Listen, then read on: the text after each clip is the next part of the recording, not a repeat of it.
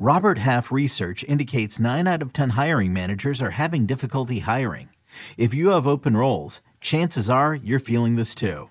That's why you need Robert Half. Our specialized recruiting professionals engage with our proprietary AI to connect businesses of all sizes with highly skilled talent in finance and accounting, technology, marketing and creative, legal, and administrative and customer support.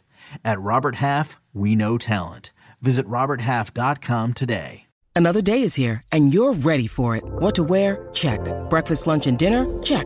Planning for what's next and how to save for it? That's where Bank of America can help.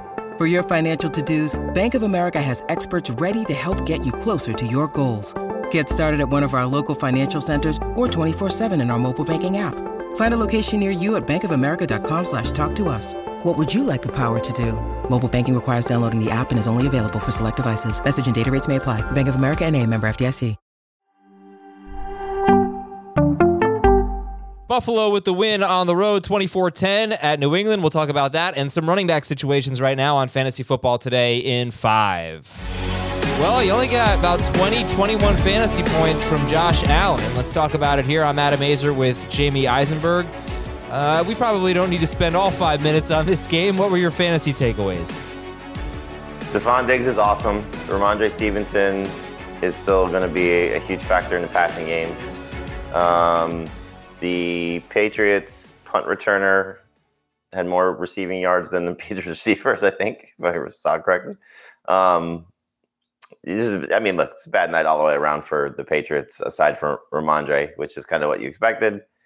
And like you said, you know, down game for for Josh Allen, but um, there's no real panic on him. I mean, I think it's just, you know, Gabe Davis gets touchdown, you're you're saved in that regard, but he's hard to say he's a must start receiver. Yeah and Isaiah McKenzie did not build off of his good game, you know, uh, to the level that you hoped, at least where you'd say, okay, maybe he's somebody you can be, feel comfortable about. But, um, you know, you got. I, will tell you what. The, the the one takeaway is James Cook should get a lot more opportunities. Yeah. He looked fantastic. That was really interesting. I mean, Singletary was working, uh, you know, near the goal line, got the goal line touchdown.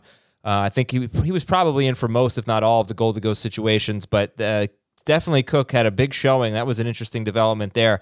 And I think if you look at last week's game with Josh Allen, where he scored something like 33 points at the Lions, and this week's game, I actually think he played. It looked a lot better and a lot healthier this game. He was inaccurate last week.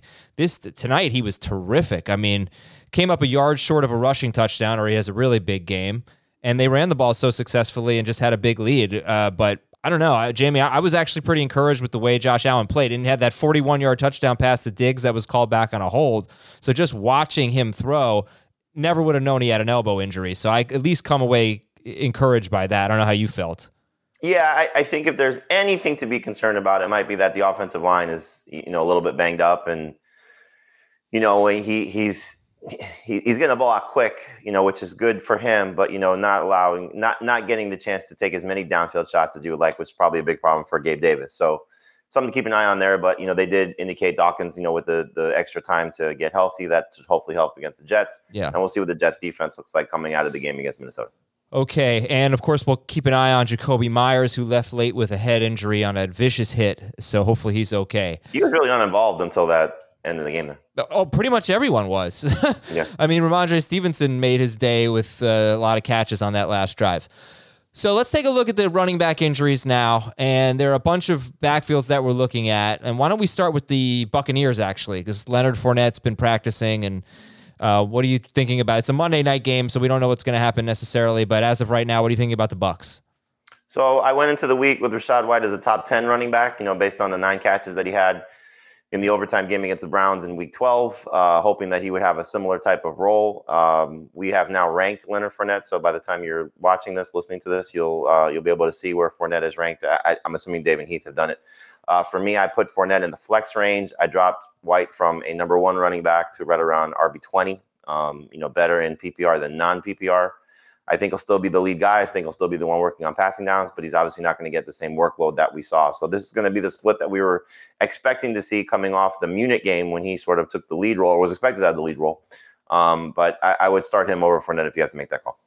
Okay, it does not look like J.K. Dobbins is going to play this week. It does look like Joe Mixon is trending in the right direction, certainly. And, you know, fingers crossed he will play. This is following sort of the typical progression through the concussion protocol before playing.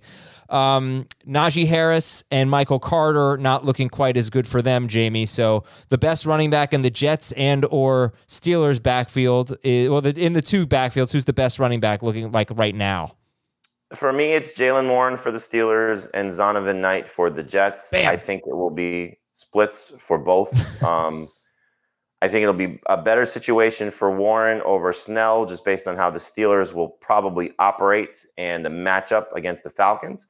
Uh, I think Knight will be the leader in carries, potentially catches. I, I am a little bit concerned about his role in the passing game, maybe getting a little bit overhyped because he had more receptions than Ty Johnson in the game last week against the Bears. I would not be surprised if Johnson has more receptions. And we know for Mike White and this offense, that could be the better situation. So I wouldn't discount Ty Johnson as a potential flex this week.